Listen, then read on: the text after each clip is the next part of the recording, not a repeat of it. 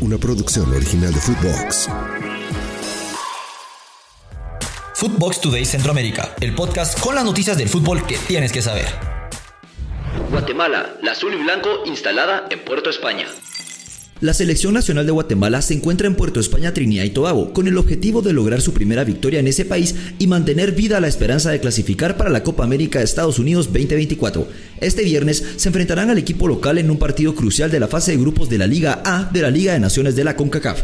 El equipo guatemalteco llegó a Puerto España alrededor de las 2 de la madrugada del día de ayer, haciendo una escala en Ciudad de Panamá durante su viaje. El plantel, bajo la dirección del entrenador mexicano Luis Fernando Tena, Hicieron ejercicios de activación y descarga en las instalaciones del hotel. Además, llevaron a cabo el reconocimiento del estadio Hassel Crawford de Trinidad y Tobago por la noche del día de ayer.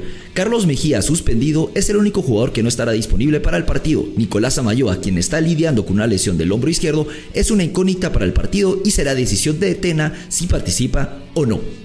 Antes de continuar con nuestras notas, los invito a que vayan y le den seguir a Footbox Today Centroamérica. Escríbanos qué les pareció este episodio y nos califiquen con 5 estrellas. Costa Rica, Varos Esqueloto a la Cele.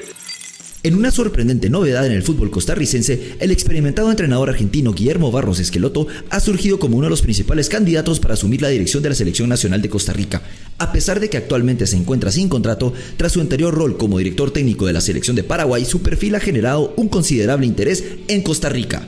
Guillermo Varos Esqueloto, con 50 años, cuenta con una amplia experiencia tanto como jugador profesional como entrenador. Durante su destacada carrera como futbolista, dejó una huella en varios equipos. Ahora ha aplicado sus reconocimientos al banquillo, consolidándose como un entrenador respetado y exitoso.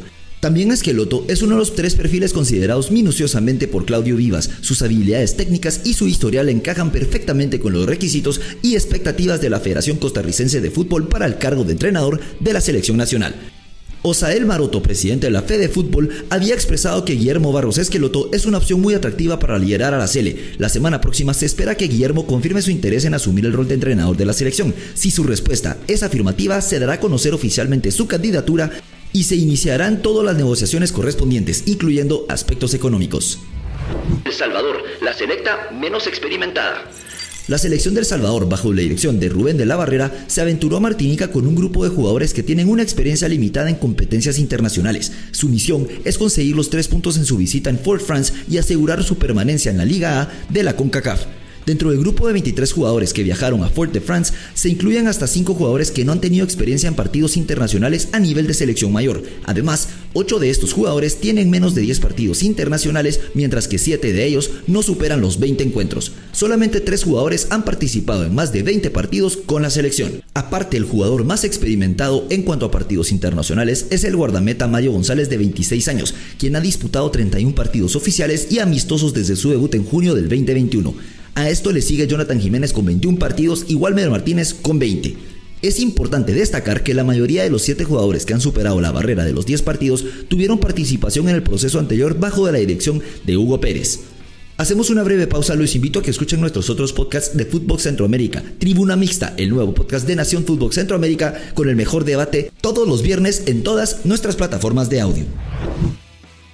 Panamá, Didier Dawson y Luis Cueto apuntan a legionarios.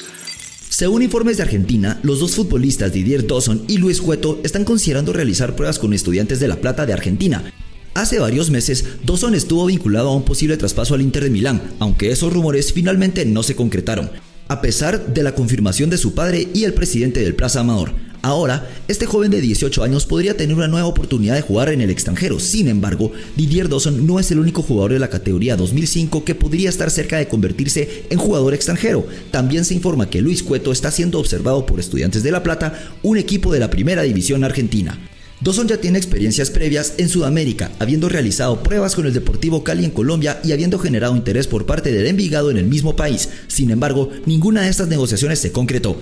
De acuerdo con los datos proporcionados por Transfer Market, el sitio especializado en valoraciones de jugadores, Dawson tiene un valor de 75 mil euros. En el caso de Luis Cueto, su valor de mercado se sitúa torno a los 50 mil euros, según la misma fuente. A continuación les dejamos los resultados más relevantes del día de ayer. Liga de Naciones de la CONCACAF. Jamaica 4, Granada 1, Cuba 0, Honduras 0. Eliminatorias por parte de la CONMEBOL. Brasil 1, Venezuela 1, Argentina 1, Paraguay 0, Ecuador 1, Bolivia 1, Colombia 2, Uruguay 2, Chile 2, Perú 0. Hasta aquí llegamos con la información por hoy. Soy Andy Cruz Batres y volvemos mañana con más aquí en Footbox Today Centroamérica. Footbox Today Centroamérica. Una producción original de Footbox.